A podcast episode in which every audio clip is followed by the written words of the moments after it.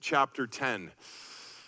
Today we are going to dis- be discussing a, a topic that is called soteriology. soteriology. Everybody, anybody remember those ologies in school that you just dreaded? well, soteriology is probably, well, there's no, not, no probably about it. It is the most important subject in all of human history to every single one who has ever lived. soteriology is the study of the doctrine of salvation.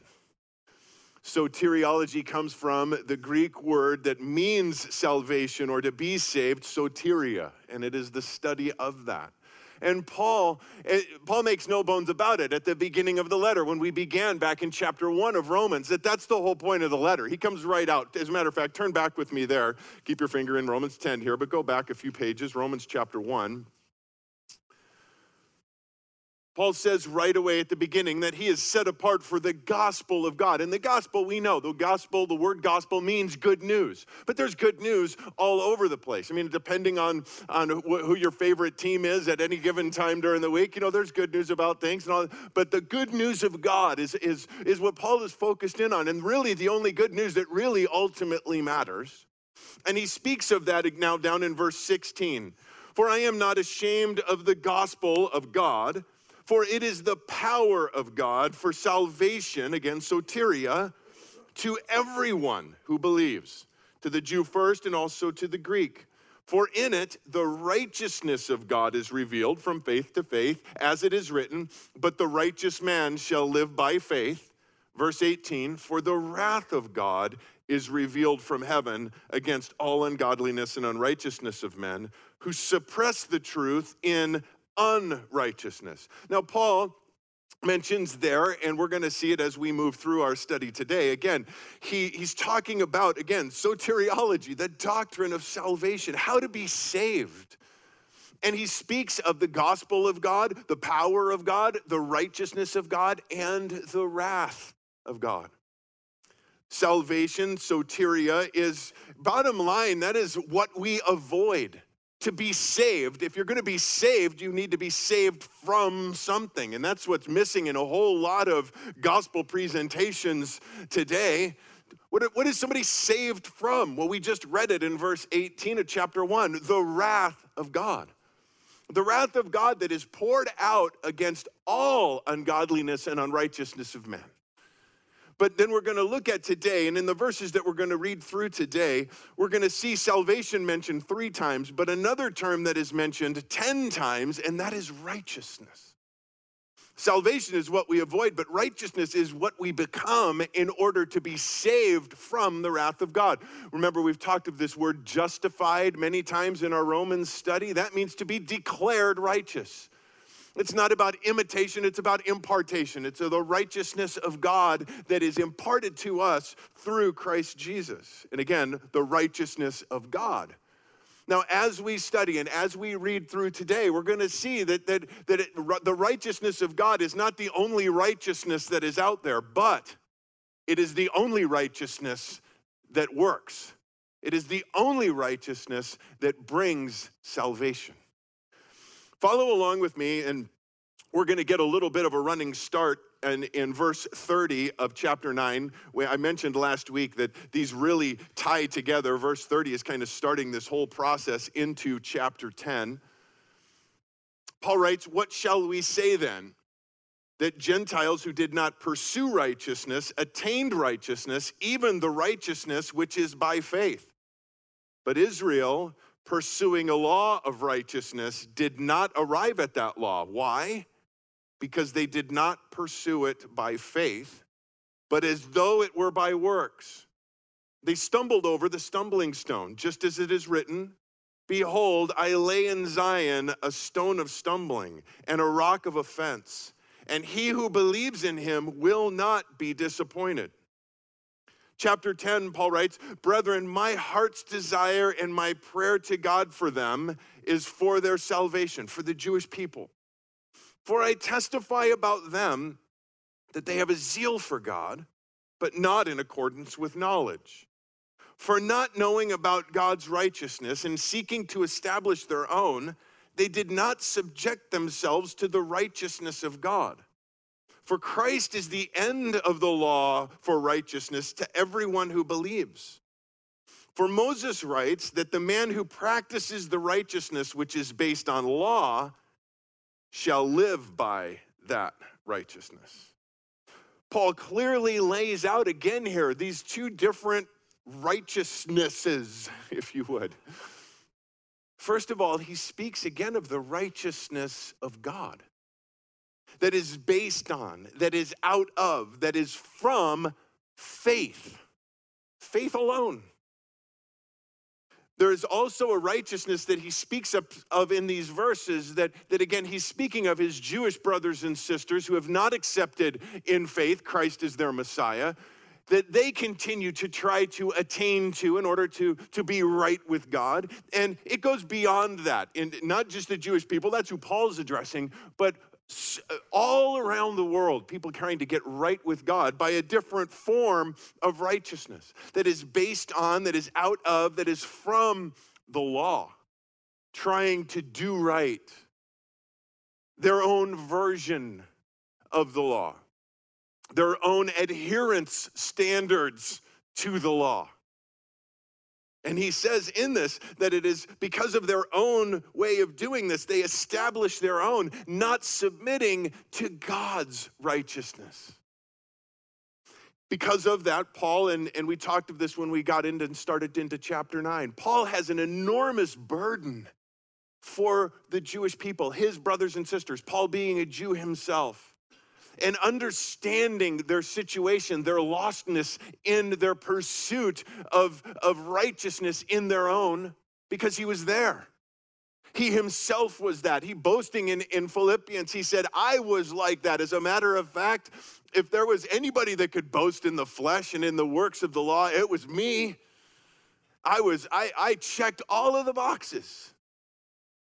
But when he came face to face with the risen Lord Jesus, all of that went away. All of that came apart.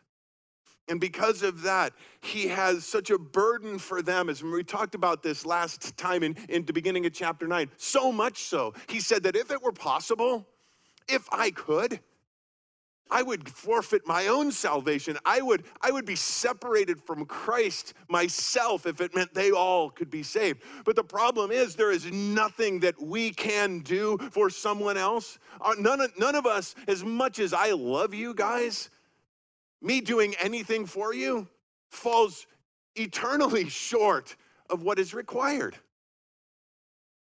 Paul, knowing that, again, has this amazing desire. Notice it says, Brethren, my heart's desire, deep, passionate desire. But that desire for their salvation, notice what it led to, and my prayer to God for them. His desire moved him to prayer. Understanding and realizing that there's nothing physically that he could do. He can't buy it for them, he can't do something for them. He knows the only thing that he can do and the best thing that he can do is to pray for them. And I want to take a moment right here to encourage you all. Please come back tonight at six o'clock. Once a month, we get together at six o'clock on a Sunday evening and we call it Encounter. It's a night that's a time of worship and a time of prayer. And we need to pray. We need to have a burden on our hearts, and that burden leading to praying for our neighborhoods, for our community. It's Christmas time. and all around us, we see it, don't we? That everybody has got this, this totally, totally warped view of what Christmas is all about. Santa Claus and elves and, and spending, spending way more than you make in order to impress people that really don't care and all of this other kind of stuff. Instead of what the true meaning of Christmas is. Guys, next Saturday, the real Christmas surprise, where we Tell our community what Christmas is all about. We need to get those cards after the service, hand them to our neighbors, invite them, and tonight get out here and pray for them. Pray for them by name, pray for us by neighborhoods. We'll be praying about other things too, but guys, I just, I have an enormous burden on my heart to be praying for surprise this Christmas season. I don't know if you're watching what's going on in the world, especially the Middle East right now, but guys, the clock is ticking. We don't have a lot of time left, and we need to be praying. Well, Paul, again, praying, tells us in verse 2 again, he testifies about them. It's not that they dismiss God, that they want nothing to do with God. As a matter of fact, they have an, a, a passion for God, they are zealous for God. They are absolutely, totally, completely sincere in their pursuit. The problem with, with that is they're sincerely wrong. And so many around us are the same way. Last night before the service, one of the ladies in our church was telling me that this week she had a Jehovah's Witness come to her door. And this, this, this Jehovah's Witness came and he said, You know, I have a verse from the Bible for you today. It's Jeremiah 29 11. And she goes, I know that verse, and quoted it to him. And he was going, Wow, okay, well, I have another verse for you. And it was from Isaiah. And she goes, I know that verse, and quoted it to him. And he's going, Wow, you really know your Bible.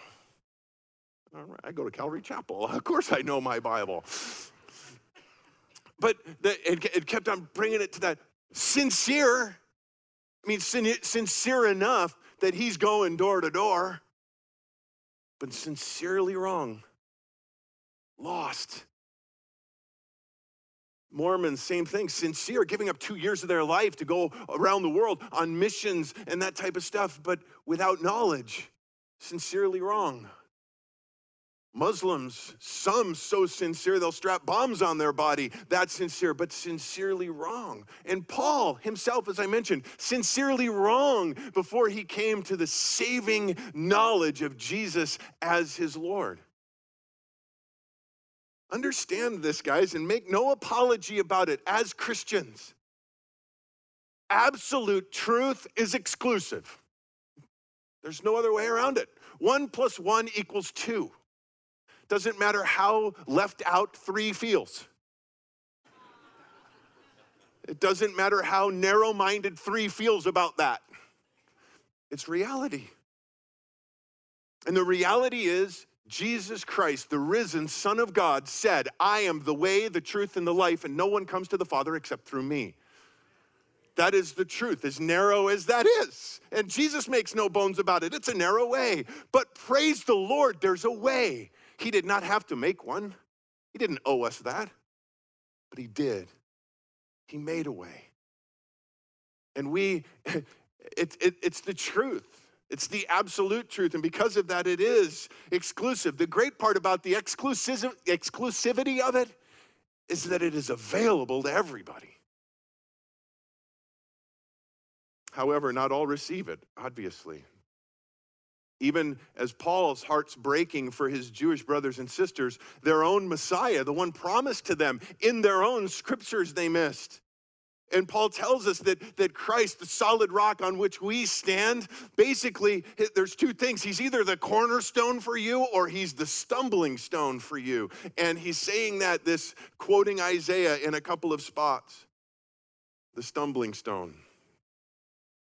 Zealous, but without knowledge and, and it's not like they didn't know their scriptures. I, that, Jesus was talking to the Sadducees in one particular instance, and they knew the scriptures so well. As a matter of fact, most of them had it memorized, all of it. And he said to them, You are mistaken, not understanding the scriptures nor the power of God.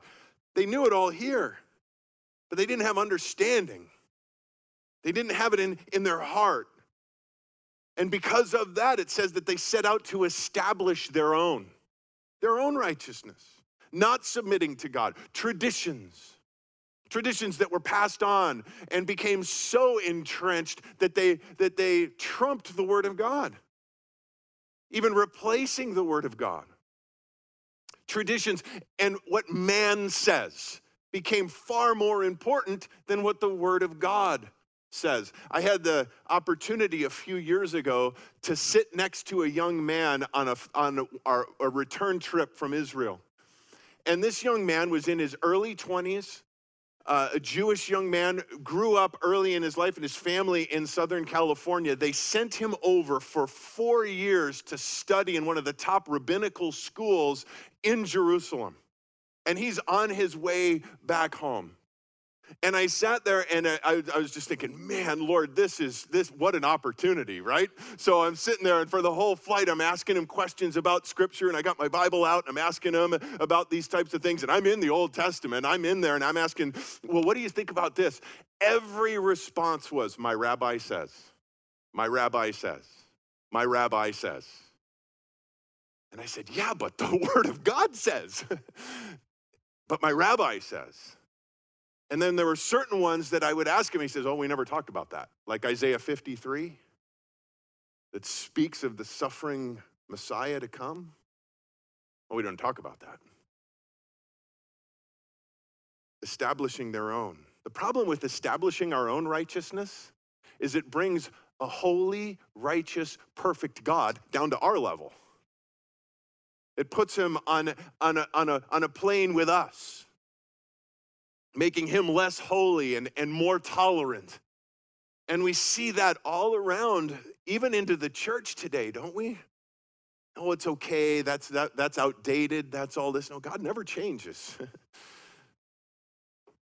And the problem with that, as it dealt with there, and we see it again even today, is, is that all of a sudden now the Jewish people didn't believe they needed a Messiah to save themselves from their sins. They needed one to come and save them from the tyranny of Rome. That's what they were looking for physical deliverance from Rome, not spiritual deliverance from the wrath of God. And again, that's what the world wants. I don't need I don't need a savior from my sins because I'm better than most people out there. What I need is somebody to help me get a better job or to, to help me get out of this, this particular relationship or whatever like that. And again, totally, totally missing it. As we as we look at this, I want to I want to jump ahead to verse 5 and then come back to verse 4 because in an, in an attempt to establish their own again, missing with it, it says in chapter 5 For Moses writes, Moses, the, their Moses, writes that the man who practices the righteousness which is based on law shall live by that righteousness. If you're going to follow the law, you're going to be held completely accountable to the law, totally. Bottom line, if you want to get to God by keeping the law, there's that you can't get there from here. Keep your keep your finger here and turn with me in the Gospel of Matthew to Matthew chapter 19. See an encounter that Jesus has with a young man with regard to the, the law, this, this exchange that goes on. Matthew chapter 19, beginning in verse 16 story of the rich young ruler. And someone came to him and said, Teacher, what good thing shall I do that I may attain, obtain eternal life? And he said to him, Why are you asking me about what is good? There is only one who is good. But if you wish to enter into life, keep the commandments. Then he said to him, Which ones? And I, right away there, I'm so glad that I'm not Jesus and so is this guy. I, I can tell you how I'd have probably answered that. But anyway, the odd ones. No, uh, anyway, Jesus said, You shall not commit murder. You shall not commit adultery. You shall not steal. You shall not bear false witness. Honor your father and mother, and you shall love your neighbors as yourself.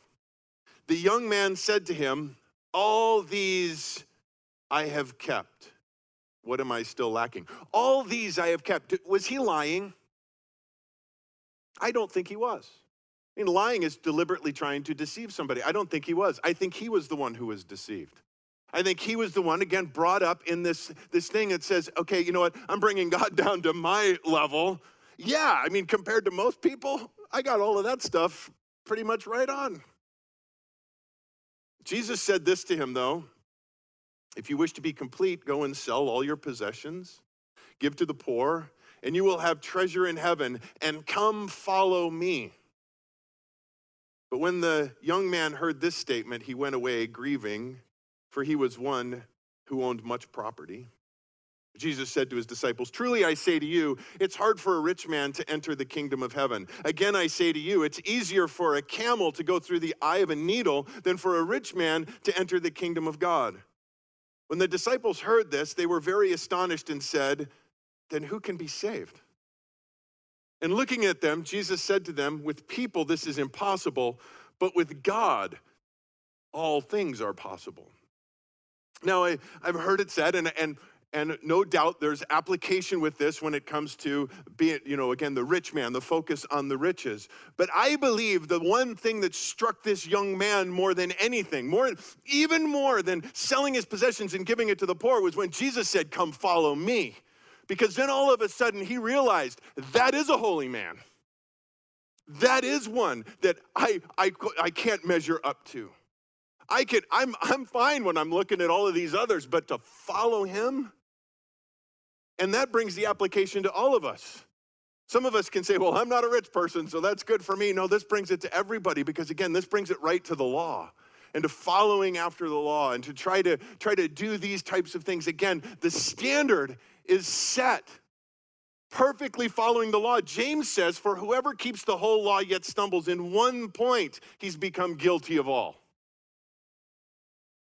he, Jesus said it's easier for the camel to go through the eye of a needle than for a rich person to enter heaven. Now, perhaps you've been in a you've heard it i did years ago in, in a bible study and i was thinking man that's that's really cool that you know the, the uh, next to the big gates that led into the city that they closed at night that next to it was a smaller gate and the only way for a camel to get through that gate, because it was so low, is that the camel had to get down on, on its knees and crawl through like this.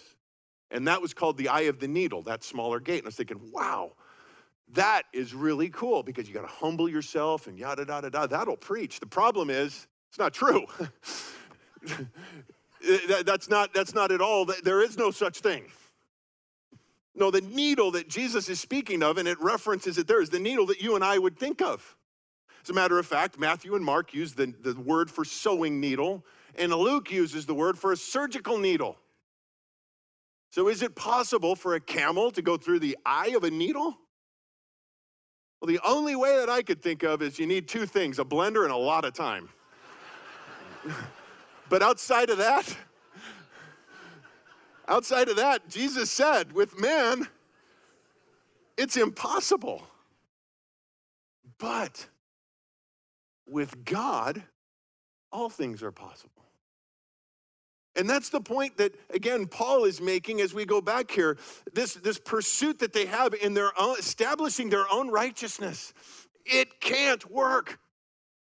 It can't. In our effort to try to do whatever we can, the best that we can bring is filthy rags. The Bible tells us that, that all of our righteousness is as filthy rags to a holy, righteous, and pure God. Verse 4, though, says, For Christ is the end of the law for righteousness to everyone who believes. What is Paul saying with that? Well, Jesus tells us again in Matthew, and I'll put the verses up this time. You can jot it down if you want to look it up in your own Bibles later. Matthew chapter 5, Jesus says, Do not think that I came to abolish the law or the prophets. I did not come to abolish, but to fulfill. For truly I say to you, until heaven and earth pass away, not the smallest letter or stroke shall pass from the law until all is accomplished. Not abolish. Jesus did not come to abolish, destroy, replace, or in any way contradict the law. There are 613 commandments in the Old Testament. 248 positive, 365 negative, a playground for the legalistic mind. And that is what Jesus opposed. He opposed the legalistic, man made religious system. As a matter of fact, he's, he's, he made it really simple.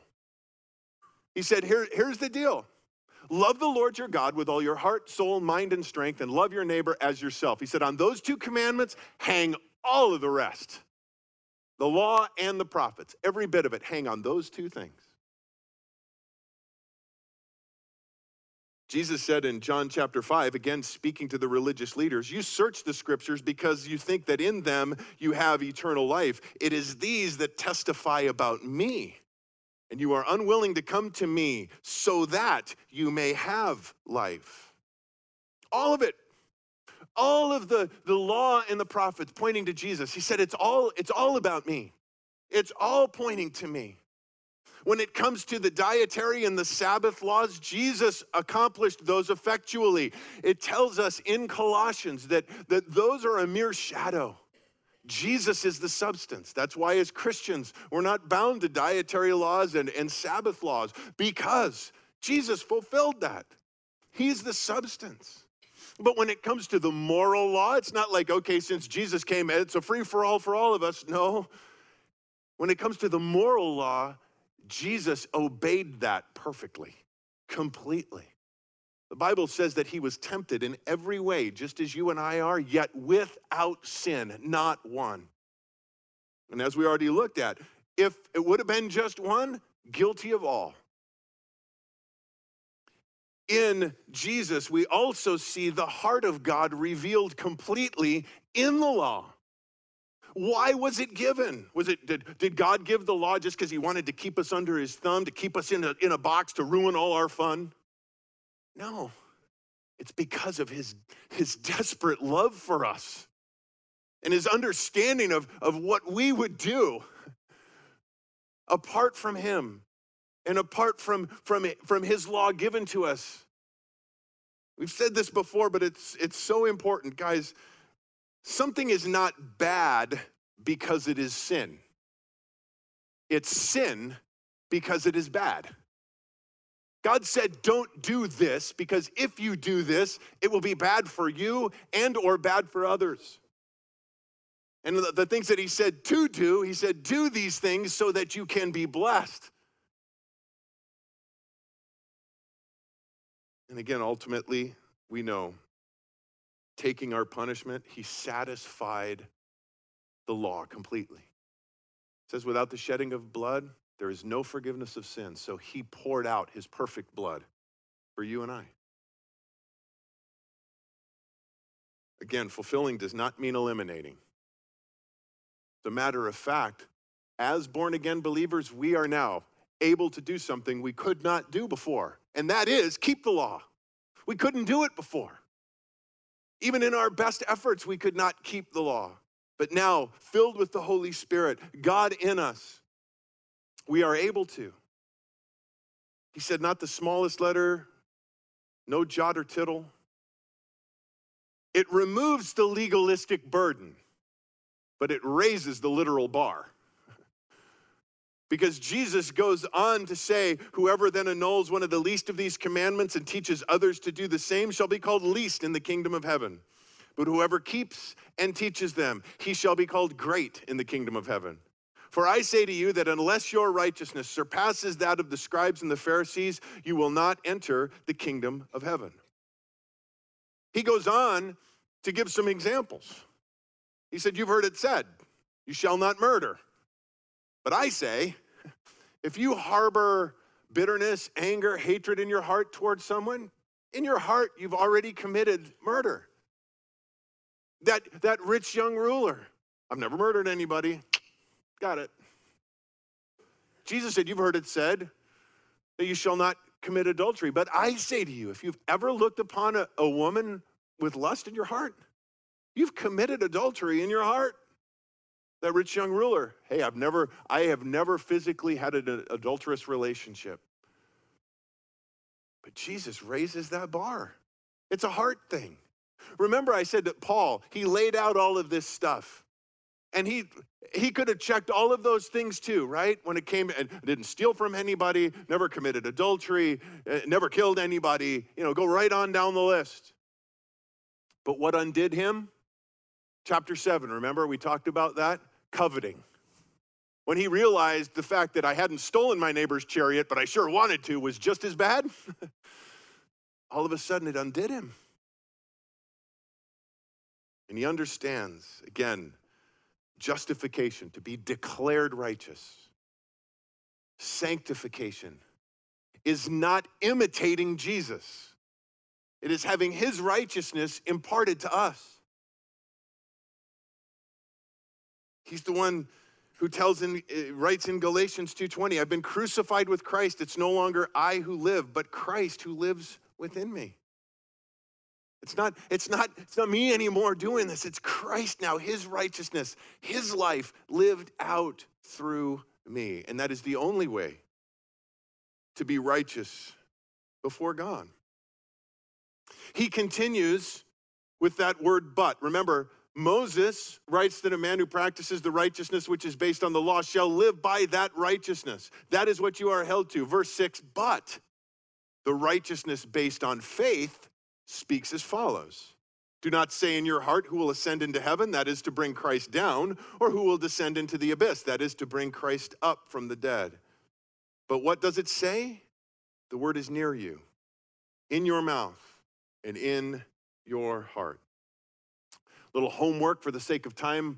I won't go there this morning. Deuteronomy chapter 30 is what he is quoting there. Moses, Deuteronomy means the second giving of the law, not, not the second law. It's the same law given a second time to the children of Israel as they are about to enter the promised land. And he gives this law to them, and then he explains to them using this terminology guys, you don't have to go up to heaven to get it and to understand it. You don't have to go to the other side of the world to get it and to understand it. God has placed it in your heart, placed it in your mouth. It is accessible, it is right there for you and available to everyone. Paul takes that and speaks now to us, again, the fulfillment of that law in Christ Jesus, and applies that. Notice he uses that term, that is, to bring Christ down, or that is to bring Christ up. He, he says, Here Christ even fulfills this. Who will ascend into heaven? We don't need to worry about that because of what we celebrate right now, this season, the incarnation. We don't need to go up to heaven. Heaven came down to us. Jesus, God Himself, put on human flesh and became one of us. We, not that we could ascend to heaven, but we don't need to because He came down to us. Who will descend into the abyss? Again, don't need to. Jesus went there for us and rose again. the, the righteousness that is, that is of their own, that doing all that, it's all about do, do, do. And that's the problem. The, fa- the glorious truth is, guys, it's done, done, done. Jesus paid it all. He hung on the cross. He said, It is finished, paid in full.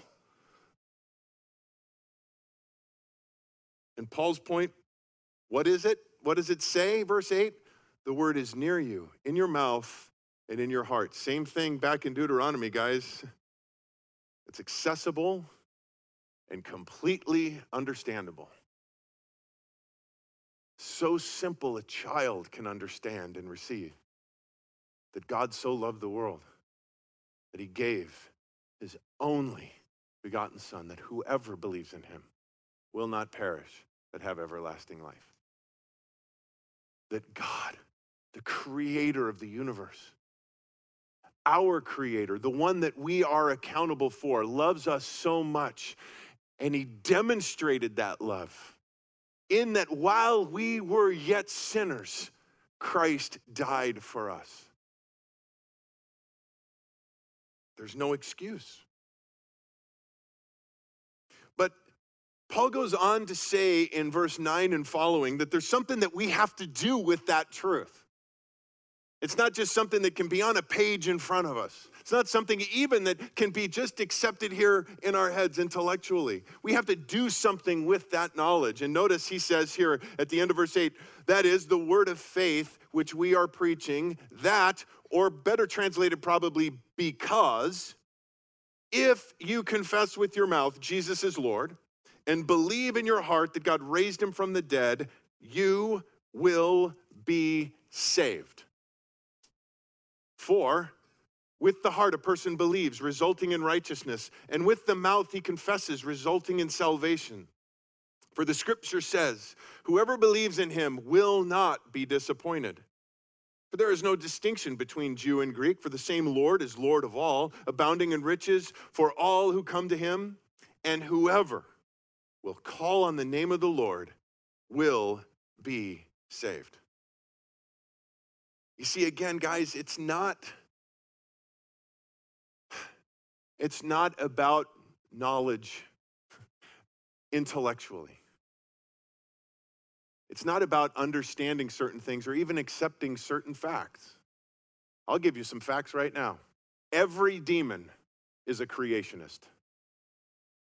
There is not one demon that believes in evolution. They laugh at everyone who believes it. They said they bought it again.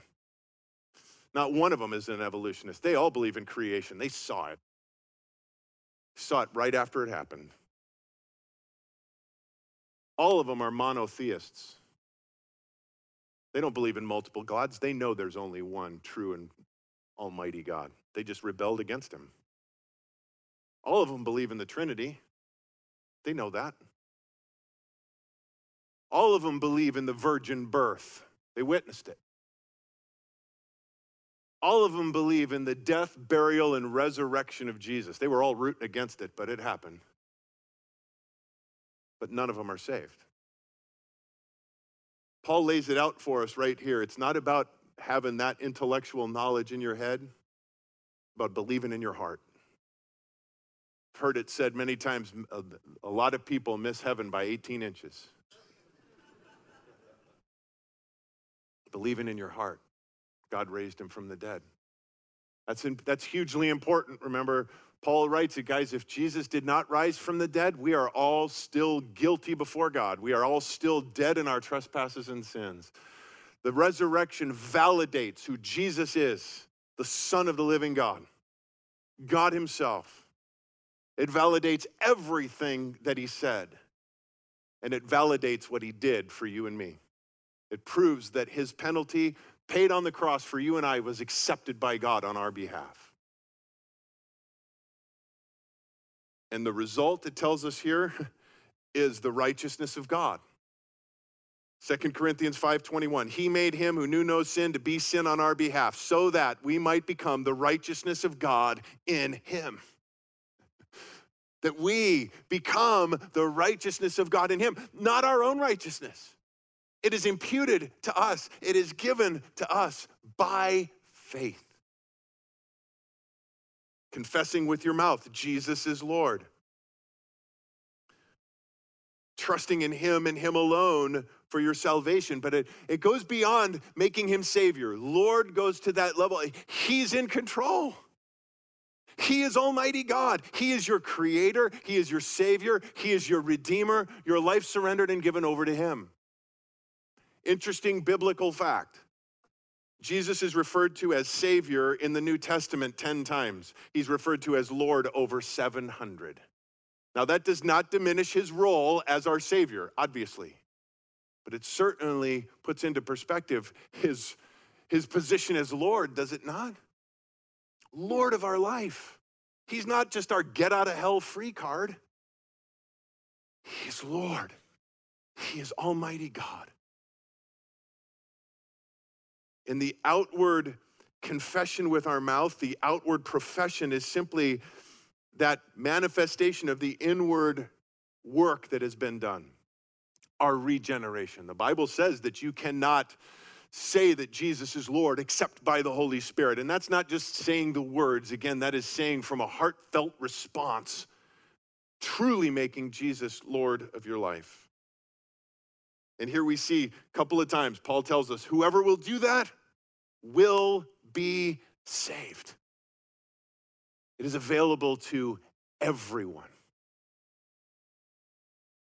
Jesus said, John 6 37, all that the Father gives me will come to me, and the one who comes to me I will certainly not cast out. The glorious truth of salvation. Again, guys, God did not have to give us away. He could have just wiped us all out, could have just totally left us to our own destruction to face his wrath forever. But he loved us so much that he sent his only son to die for us. That whoever will believe, whoever will embrace that truth, who will ever make Jesus Lord of their life, will not face the wrath of God forever, but will face the glory of God, share in the glory of God forever in heaven. That's what's at stake. That's why soteriology is so important. And if you're here today and you've never made Jesus Lord of your life, you're relying even on, on some form of your own righteousness to make yourself right with God. I'm here to tell you, based on the, based on the Word of God, not my words, the Word of God, that will never be enough. But there is a free gift available to you today. If you will simply humble yourself and receive it, you too can be saved.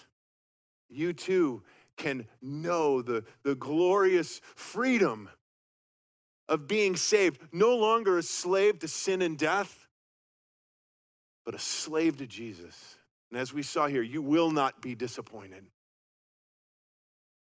Maybe you're here today and, and at one point in your life you gave your life to the Lord, but you, you've wandered away. I invite you to come back to Jesus today. He's waiting with his arms wide open. And as David cried out, Restore to me the joy of my salvation, you can have the joy returned to you today. And for the rest of us, guys, we celebrate again the, the glory of the salvation that is ours in Christ Jesus. May that move us to praise and worship in a, in a way even far greater than we ever have. But let it also move us with compassion and a burden for the lost around us. And would that move us to do something about it this week, starting with praying tonight and inviting, using those cards as an icebreaker to invite, to, to share this wonderful gift that we have, because it's available to all. Would you please stand? Let's pray. And let's worship our, our King one more time together. Father, we, we thank you again. We thank you for the love that you extend to us, the mercy and the grace that you lavish upon us that is so undeserved. The truth is, Lord, and we all confess it, we deserve nothing but your wrath. But in your mercy, you withhold that because of what Jesus did for us, taking it upon himself. You extend us your grace instead. We are blown away by that. Lord, we we accept the fact, as you said, you came to fulfill it all. And because you did, and because you are in us now, you give us power over sin in our lives. Lord, we, our prayer is that we would walk in a manner worthy of this amazing gift that you've given to us. If there's anything in our life that is displeasing to you, Lord, we confess that to you right now and put that down at your feet. Wash us again. Lord, use us this week with our friends, with our coworkers, with our neighbors, with the, the people we come in contact with at the store and all around. Lord, use us to be a light in this time, in this city. Lord, we pray for great revival this Christmas season in Surprise and around the world. If you're here today and you've never taken that step to make Jesus Lord of your life, it is a matter of responding to the Holy Spirit's prompting in your heart right now. It's a supernatural thing that goes on. It's, an, it's a confession, it's a humbling on your part, but the, you receive the gift that is being extended to you. You just pray something along these lines in your heart saying, God, I am a sinner. I desperately need you. I have been trying trying to fix this on my own, and I know I can't. So, Jesus, right now, would you wash away my sin? Would you fill me with your spirit? Would you come into my life and you take control? I surrender to you. Have your way in me. And again, if that's you here today and you've wandered away from God, He is standing with his arms open before you and just asking you to come back. Just turn back to him. Have the joy of your salvation restored. Lord Jesus, we thank you and praise you this, this time of year, especially for the fact that you chose to become one of us. We worship you and we praise you this morning and always. In Jesus' name, amen. Amen.